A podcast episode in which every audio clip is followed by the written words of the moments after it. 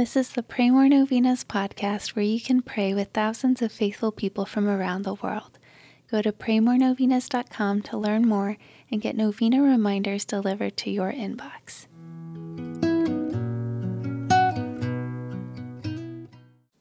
Peace be with you. Let's pray today that we will surrender ourselves to God and have the faith to entrust our lives to Him. Let's pray that we will be more receptive to His will in our lives. Here are the prayers for today, day six. In the name of the Father, and of the Son, and of the Holy Spirit, amen. O Saint Anne, you are my spiritual grandmother. Please pray for me. I come to you today with my heartache and pain. It hurts right now to not have what I most desire. It hurts to feel as though God has forgotten me in my waiting.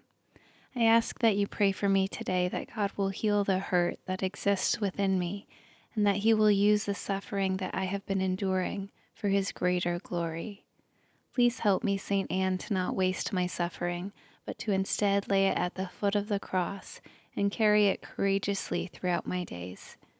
Please pray that Jesus will relieve even an ounce of the pain I feel and that He will accept my suffering and use it as He wills. Please pray that He will teach me to love through this cross. Please pray for, mention your intentions here.